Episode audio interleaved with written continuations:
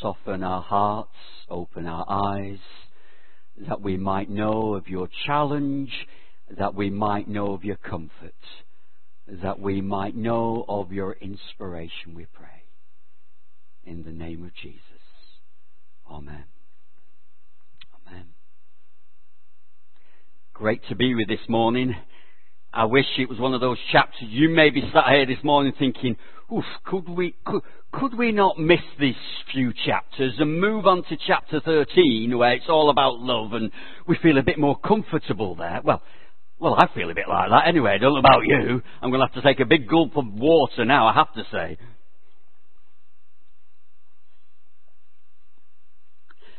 The challenge is when you're going through a book,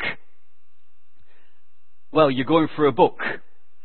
It's part of the story as it was inspired by Paul at the time writing to the church in Corinth there from Ephesus. And he was being inundated with all sorts of carryings on. You'll remember that you'll realize that Corinth was this wealthy, cosmopolitan place, an eclectic mix of religions and temples, and in the midst of it, Paul had planted this precious church. And they were seeking to live for Christ, but as we've realized before, the culture around them that they'd lived in was being brought into the church. And they were being challenged by Paul and saying, uh uh, no, if he wanted to make this short and sweet, Corinthians could have been written by Paul simply saying, Stop it now! but he goes into some of the nitty gritty stuff of what he was dealing with then. And of course, we realize that when we look at the culture of Corinth at the time, there was, nothing tame or genteel about it. Corinth had become the center of unbridled immorality. So widely known did the immorality of Corinth become that the Greek verb to Corinthianize came to mean to practice sexual immorality. And the practices and the model of the world around them was evident as well in the church. And we've already begun to look at some of those challenges. The world in Corinth saw men marrying but then able to have sex with the temple prostitutes as well, and maybe a thousand temple prostitutes. It's, it said all the slaves, there was incest going on as well. And verse 12 said, All things are permissible. All things are permissible. It sounds like just the headline of one of our glossy, maybe men's magazines, or women's magazines for that matter, or the headlines of one of our tabloids. All things are permissible. And there was an aspect in the church where they were saying, we are now free. We're no longer slaves. We're no longer slaves to sin, but we're free in Christ. And so there was, a, unfortunately, a misunderstanding and misinterpretation of what freedom meant. They thought they were free to do whatever. Where sin abounds, His grace abounds more. But it was a false truth. And it was causing all sorts of chaos and, in particular, pain in the life of the church. And Paul begins to speak into it. You know, let me remind you when Paul's speaking into it here, he, we're not just the most liberated culture that's ever lived. Look at Corinth. There's nothing new under the sun. It's been going on for centuries millennia. And Paul wasn't living in the Victorian times here. He wasn't naive or innocent or rose tinted glasses as to what the world was like or the church was like.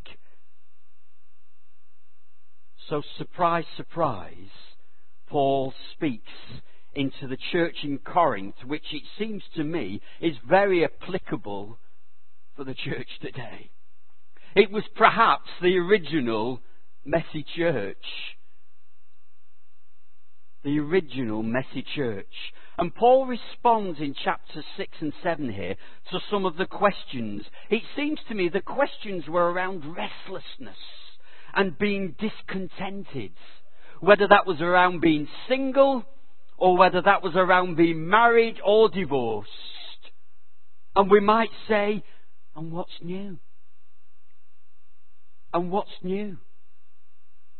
in our world today, in our church today, we will be struggling with some of those issues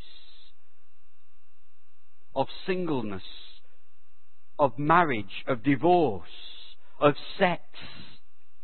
And Paul offers wisdom and boundaries and safeguards to live well and to be a light in the darkness where God may have called you for this moment.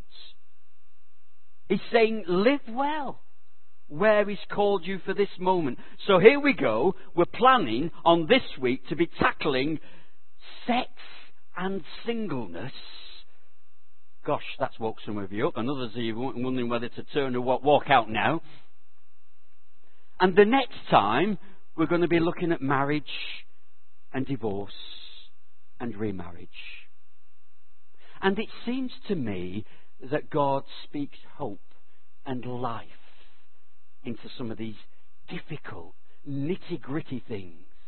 But it wouldn't be right for us to flick these pages over and ignore it because we feel uncomfortable about it. Or, well, it's not really for me.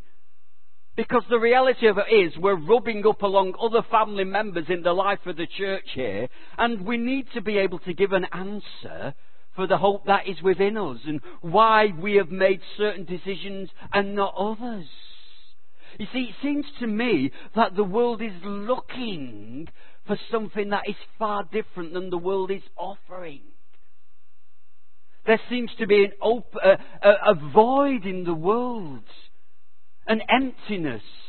And one philosopher once described it that God has created a God shaped vacuum in our hearts and our lives and we might stuff that vacuum with all sorts of stuff. But nothing satisfies like knowing the love of gods. Even the U2 band sang, I still haven't found what I'm looking for. And Paul speaks into this with love and with grace, but being firm and being fair about it all. And just at the end of chapter 19, I want you to just keep in mind this morning. Please come on. Oh. Maybe it's you need to move that, please. At the end of chapter 6, no, there should be a scripture coming up there, but never mind. I'll read it to you. At the end of chapter 6, that you are not your own, you have been bought at a price. Therefore, honour God with your body. Let that be your headline this morning. That you are not your own, you've been bought with a price. Therefore, honour God with your body.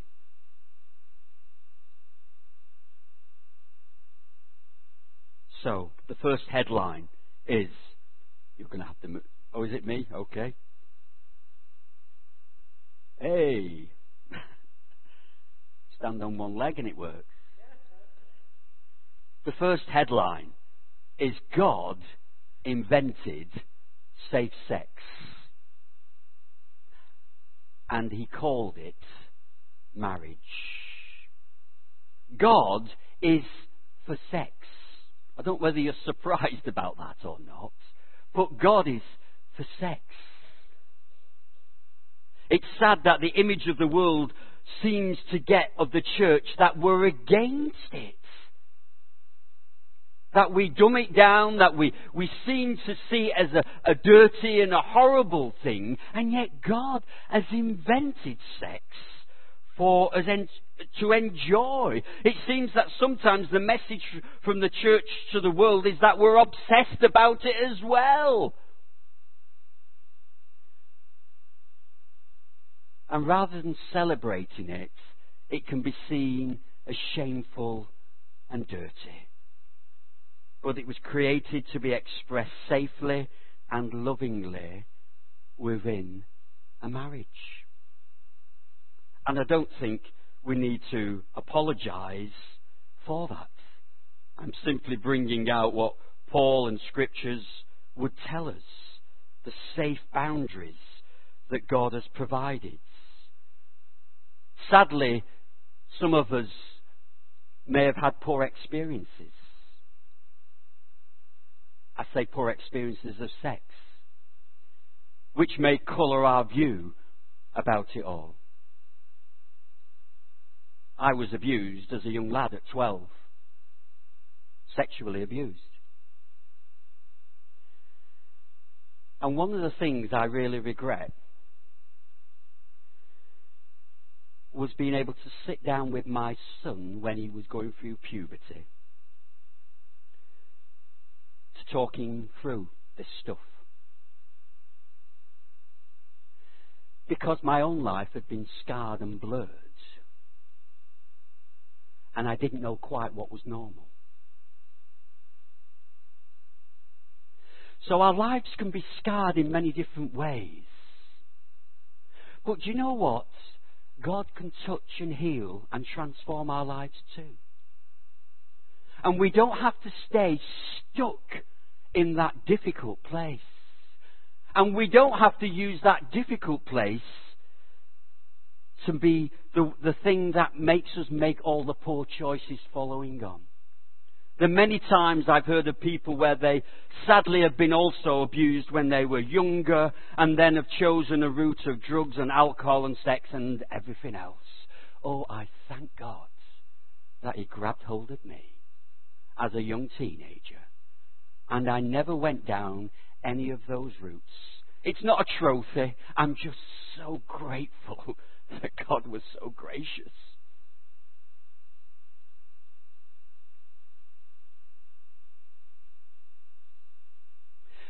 So God invented safe sex and He called it marriage. And the two will become one. This loving union of man and wife. It wasn't ever meant to be a casual affair, but an intimate, a lasting relationship that creates not just physical bonds, but emotional and psychological and spiritual bonds too and it deepens that one flesh relationship. So honor God with your body. It's also exclusive. Exclusive of all other sexual encounters as long as we both live. Within marriage, it's not tainted by guilt or shame. There's a sense of freedom that comes within that union of marriage. It's a gift for our pleasure and enjoyment and procreation within the marriage relationship. You know, Scripture speaks well of sex. Forgive me if that's grinding you. You know, you're oh, cringing every time I say it. But he speaks well of it. I don't know whether you've read some bits of Proverbs or the Songs of Songs. Woof!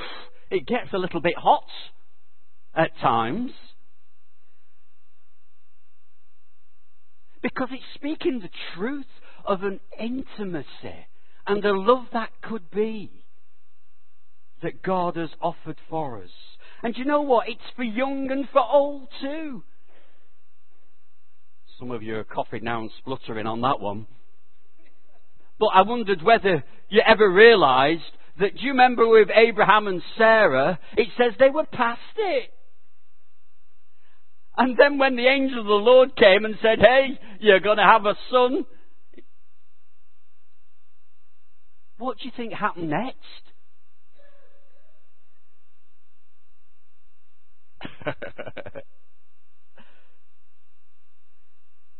Rob Parsons says, if a man wants a wild night on Friday, he'd better start on Monday. And he goes on to say it's important to express our love through loving words, through thoughtful presence, through physical affection, through quality time, and kind actions. You know, one of the headlines this week, sadly, has been of, of uh, the celebrity who died this last week, and it seems that one of her postings on her Facebook was a cry that we might be kinder. We might be kinder. The world is, is desperate for kindness and love and belonging and intimacy. And what's one of the fruits of the Spirit of God? Kindness. And though that appeal may have gone out and it may have gone viral across the world and, and people may choose to be kind, well, for this week anyway. But hey, church, let's wake up. The world around us is looking for kindness and it's looking for love that comes from God's. And God's Spirit working within us lasts not just a week, but hopefully through each moment of, the, of, of this forthcoming year. Let's not be kind just for Lent, but let's express that kindness each of this coming year that God may have given us. You see, the problem was in the church in Corinth at the time was that there was this super spiritual group in the church who were advocating that they should be leaving their unbelieving partner or abstaining from sex in their marriage because they were seeing it as an act of devotion to God. And so on the surface, it sounds super spiritual, doesn't it? Oh yeah, let, let's, let's not do that sort of stuff, darling. We need to focus more on God's. And Paul speaks very directly into it and he says, no, no, no. Stay where you are. Paul says to, to, to the one that is married, even if it's to the unbeliever, he's saying, stay where you are. Don't run from your commitment there. This is where you are for this moment in time, and therefore be a light there. And regarding the sex, he basically bluntly says, well, if you both agree and say, okay, love, we'll agree we're not going to have sex for this week because we're going to pray and fast, well, that's between you two. But Paul's saying, it's not natural for that to carry on forever and ever, amen, as it were.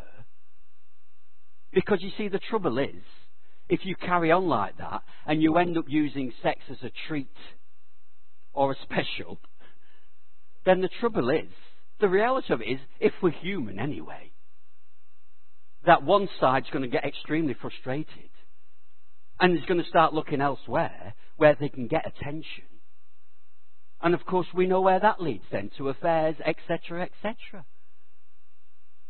So Paul's quite explicit and say you can do that, choose that for a moment in time, but that's not the norm in the normal Christian marriage where we're seeking to give of ourselves to each other.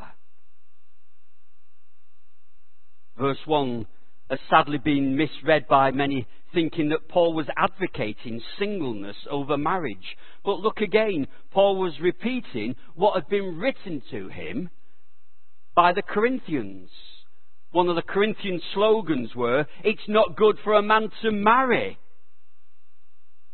That was trying to reinforce this abstaining bit. And maybe that was due to, in verse 26, where it, it, mentions that there was a present crisis going on. Possibly, the commentators say that crisis was either a famine at a time of persecution, and therefore it was better that you, if you didn't have all the cares and the responsibilities to be providing food and shelter for your loved one or for your family. If you were single, you didn't have all those stresses and strains and anxieties. So actually, for that moment in time, it's probably a good thing. But it wasn't an absolute. Paul was definitely for marriage. Paul in verse 3 responds by reminding them of what their marriage vows were, their marital conjugal rights, if you like.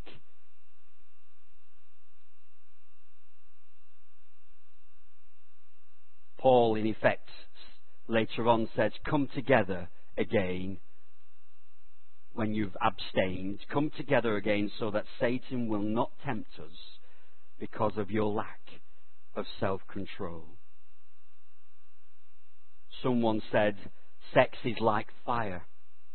In the fireplace, it keeps you warm. Outside the fireplace, it burns the house down. But when affection and touch and hugs and kisses and dating and making someone feel special and treats and thoughtfulness and love notes, you know, let me just say, those things are not when we're chasing the other half.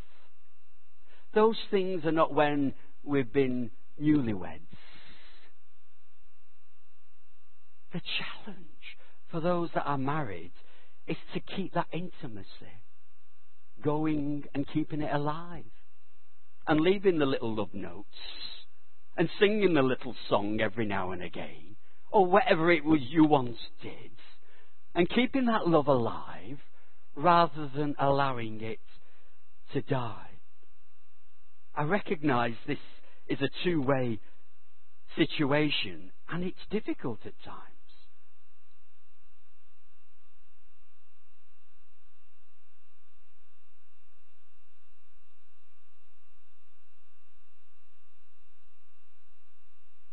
But Paul says, in effect, work at maintaining intimacy.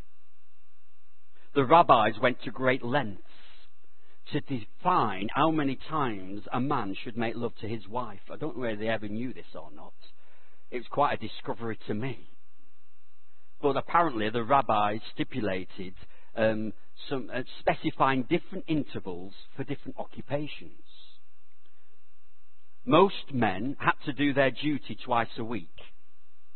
But if they were an ass driver, um, ASS, it's my pronunciation, donkey or something like that driver, you may be away from home on a long journey delivering goods, and so only once a week was expected. However, if you were unemployed, you were expected to fulfill your obligation every night. So there's always a cloud with a silver lining, or a silver lining cloud the, the church is called to a way of holiness. And for the Christian, sex is only ever seen as being intimate between one other person within that safe boundaries of marriage. And that's counterculture in the world that we're living in, just as it was then. And there's a massive challenge, isn't there? You don't need telling that. There's a massive challenge in our society, and especially for our young people. But you know what? Some of my pastoral challenges I have with people isn't just with young people when it comes to this subject. But the challenges are there for all, but especially for our young people today, with the easy access on the internet to all sorts of stuff that goes on, to this sex test texting, and that's where kids are taking pictures of themselves in compromising positions to each other, perhaps because they've been bullied or forced or trying to attract somebody. But of course, once it's been taken and it's out there, it's out there. And sadly, it's used and abused within our world. And instead of something that God created as good, unfortunately, it can be seen as evil and nasty and horrible. Which, of course, it is when it's not done in the safe boundaries of God's. Sadly, it's a challenge. Sex is seen as an act in itself and not a relationship to be cherished. And we need to think of ways to protect each other, to create accountability for those that are vulnerable. On an online site, seekingarrangements.com, they surveyed over 10,000 of its members, asking them to identify an acceptable amount of partners for their current flame to have had. The results were that 48% of women and 45% of men went with a perfect 10. More, more partners than that, and they would have seen it as promiscuous. Less, well, you're completely and hopelessly inexperienced. We're called to walk in a way that is counterculture, a way of holiness, and we all, have to learn to say no to sex outside of those safe bonds of marriage. No to those magazines that might promote it. No to the adult TV and the internet programs that might suck us in. Or to the lies that it's okay, everybody else is doing it. Let's stay faithful to the Lord, whether we're single or married. Let's not pretend, too, that nobody in the church struggles with some of these issues or temptations, because that wouldn't be true. But the instructions from Scripture, many times, but Paul says it very clearly, is flee. Is run as fast as you can. Flee from sexual immorality, he says. Run like Billy-O. Don't Please don't think that you're strong enough and mature enough that I can cope with this, I can deal with it, I'll take it he- head on. Because we're human, and there are weaknesses, and there are cracks in our armour. And a little crack becomes a bigger one.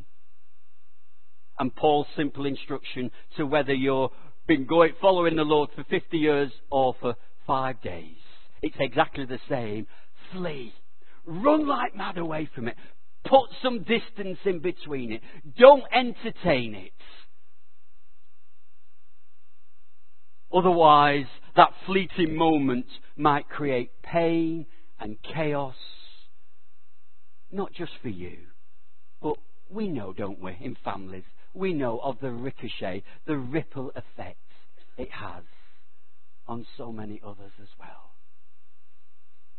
And God's trying to give us some boundaries to say, it is good, but here's the safe boundaries that it should be operating in. I'm just going to briefly touch on the singleness. Paul touches on it here, and sometimes that might be avoided by us.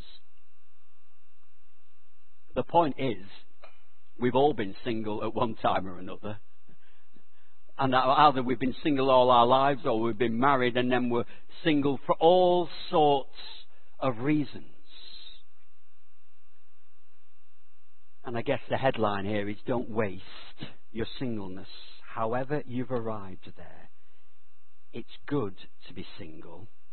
We've all been at that stage in life. But it seems to me Paul's also saying there's real opportunities there's real opportunities to go deep with God and to be devoted to Him alone. In verse 7, Paul says, I wish that all men were as I am. In other words, single. But Paul wasn't necessarily against marriage because we know that Paul had been a, a proud, zealous Hebrew of Hebrews. He would have likely have been married to fulfill the command to go forth and multiply. We can only guess that there was the, the possibility that his wife may have died in childbirth, which wouldn't have been unusual then, or that she abandoned him when he became a follower of Jesus.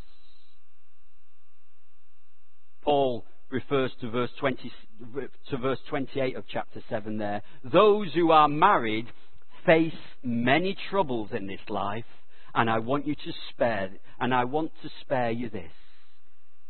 Well, those of you that are married or have been married, you probably be doing a slight little nods. those who are married face many troubles in this life, and I want to spare you this. Paul's making it quite clear that singleness should be celebrated and seen as an opportunity from God to be fully devoted to Him and not distracted by compromising. Compromising because of your other half, because that's what happens. And Paul's saying, actually, in that single state, you're not having to be worried about the other half. You're not having to be worried about this, that, and t'other. There is an aspect where, okay, it is just me, and there are challenges with that. I understand that. But Paul's also saying, but, hey, you could go deeper with God. Hey, you could draw closer to Him. Hey, there could be an increase in intimacy with God. Maybe for this season in your life. It's not saying it's going to be a singleness for the rest of your life, but maybe for this moment, this is an opportunity to draw close to Him, and He'll draw close to you.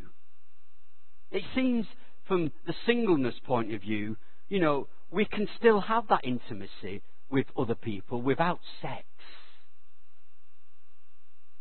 Going deeper with God and with friendships as well. I mean, think of Jesus, who walked and ate and taught and slept with his twelve disciples for three years. They were intimately acquainted with each other, I am sure. You'll know that if you've just been on holiday just for a week with someone.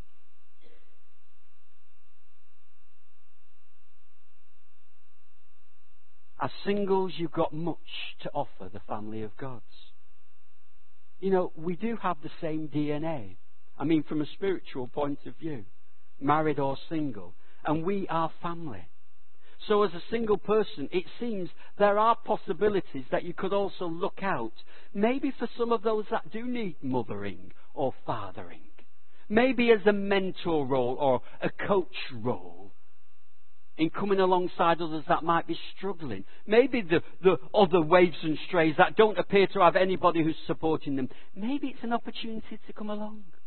I remember dearly an elderly lady in the, the church that I was going to as a young believer in her, in her 80s. And she took me under her wings as a young believer. And I'd go round to her house after the morning service or in the week and I'd have a cup of tea and we'd talk about the Lord.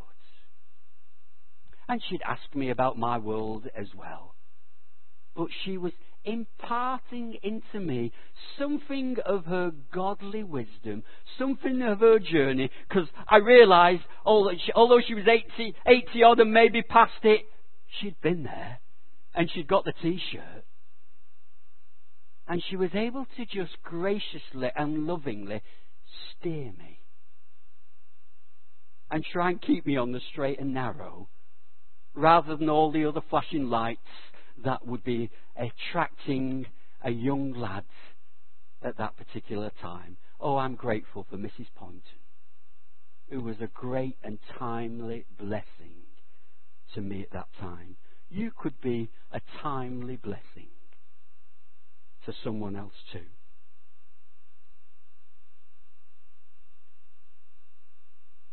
Being single isn't a consolation prize.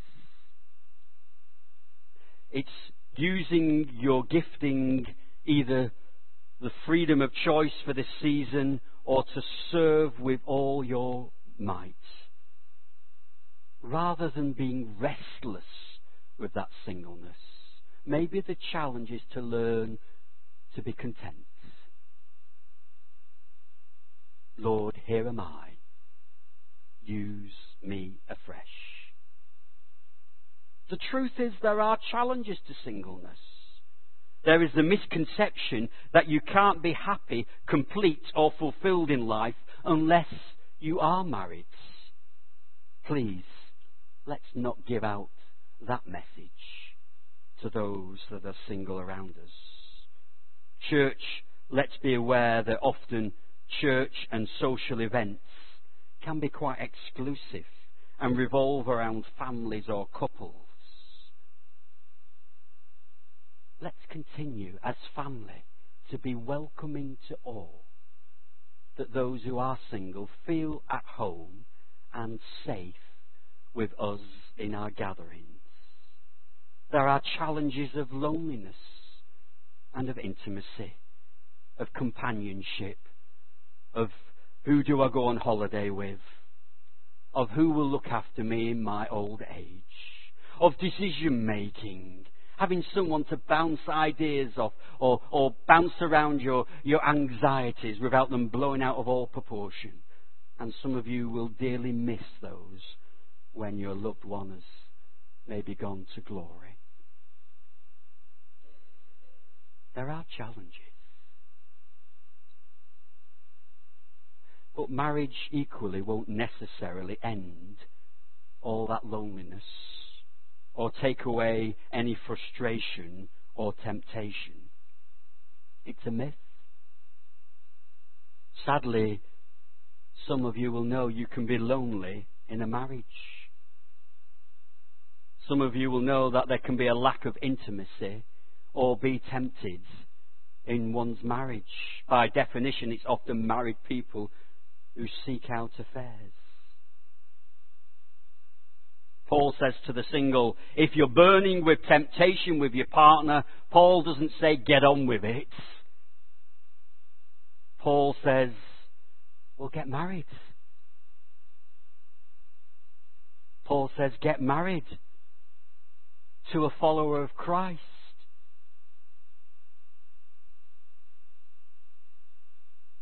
Importantly, if you're considering marriage or going out with someone, and it seems to be going on and going on, and it seems to me I've come across folk where they seem to have been engaged for donkeys. I, from going out with my wife and being married, it was 15 months. I could have probably got married in the first month or so, really. But there are some who seem to be engaged for an awful long time, an extended time, because they're, well, all sorts of reasons, saving up and this, that, and the other. And sometimes you think, hmm, is this a lack of commitment or what? Or are they doing something under the covers anyway? You see, if you're not doing anything under the covers and there's that burning desire, I tell you what, and you're seeking to honour God's word, you'll sort it out one way or the other. You don't have to have the big, flashy, £10,000 wedding, but do that which is honouring to God and not spoil your testimony to others. So Paul says if you're burning and it's the right person and they're a follower of Christ too, go on, go for it. And get married. But an important question to ask if you're considering that marriage to someone would be what impact would marrying this person have on my devotion to God, on my opportunities to serve God? What impact would that have? And sadly, some of you will know that you're in situations where t'other half isn't following Christ for all sorts of reasons. And you will know of the restrictions and the difficulties and the restraints. God's still saying to you, hang in there. Stay put. Work it through. But what joy there is too when you've got two folk coming together who have the same desire to honour Christ in their lives. That doesn't mean to say everything's hunky dory. Absolutely not. There are troubles in this world. But you see, our, our compass is then set on Christ when the storms come and we seek to work things out that honour Him and please Him first. Rather than trying to please each other all the time. So the church needs to continue to look out for each other as any family does, offering warmth and protection and friendship as a safe place. You know, the bottom line is following Christ is costly. It's radical. It's counterculture, whether we're single or married. And the world around us will try and squeeze it, squeeze us into its mould. And we're called to live by the power of God working in and through us and to be transformed by His Spirit. Jesus was poor and single, but you would never say He was unfulfilled or incomplete. Unfortunately, sadly, some people as well misinterpret Scripture and, and, and, take a literal understanding that the elder was to be a husband of one wife, and therefore you've got to be married to be in leadership. Some people would interpret. I don't think so. I think what Paul was saying was be faithful to your wife. And don't flirt or sleep around and that goes for married people or single people. You wouldn't have excluded Paul or Jesus, would you, from leadership? The challenge is to be content with where we are. And that contentment isn't just found in things or people, but in the knowledge and love of Christ. You are a child of God and you're precious in His sight. And your identity is in Christ, not in what you have and what you do. So to those, I'm coming into land here now, so to those who are single,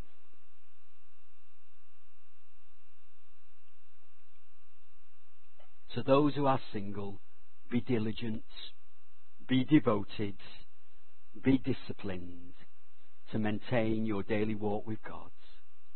Be careful you're not put in compromising situations.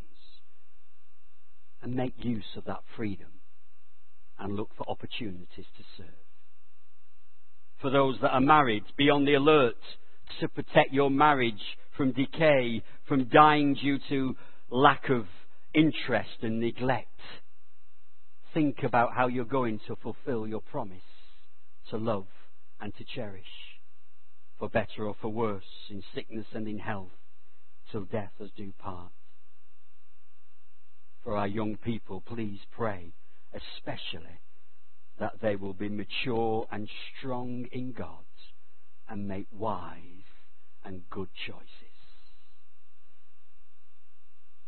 And for all those who have fallen into temptation, there are always consequences to our actions but there is also always forgiveness offered by our gracious God for all who truly repent.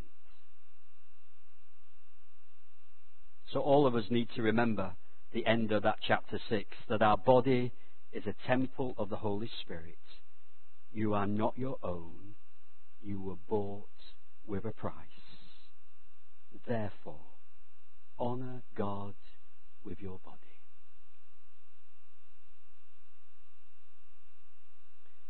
Next time, we'll look at marriage and divorce and remarriage. It doesn't get any easier. But it seems God still speaks into our lives today, steers us, draws us closer to Himself. You are loved by God. Shall we just pray?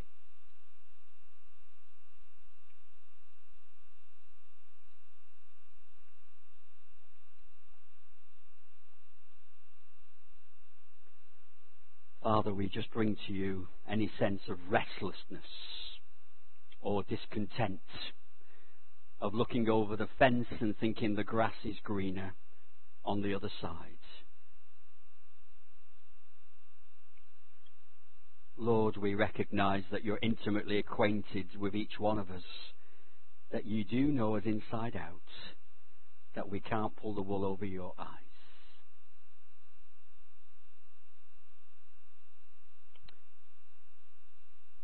Lord, we just come to you in a moment of just seeking to keep a short account before you. Seeking to be right with you. And so, Lord, for those things that we may have done and not held our hands up before you, even though you've known it all the time. For those times when we've wandered from your ways, Lord, we come seeking once again your grace and your mercy. acknowledging that Christ did die once and for all, for all my sins. Help us, Lord, we pray, to live well in the light of that. Help us, we pray, for those that are single and those that are married. Help us to be a light in the darkness where you have called us to be. Help us to honour you, we pray, in our bodies. And that many might be attracted to you, we ask.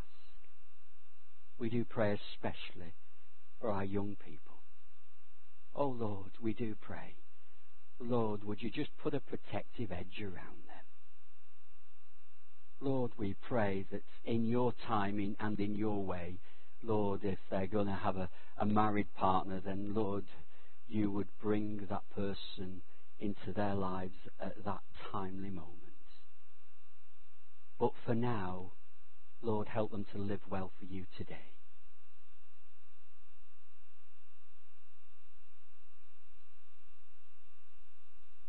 Lord, we come to you as broken people, hurting people, but we come to a God who is able to touch and heal and restore. Come, Holy Spirit, we pray, and touch where no humankind can. In the name of Jesus.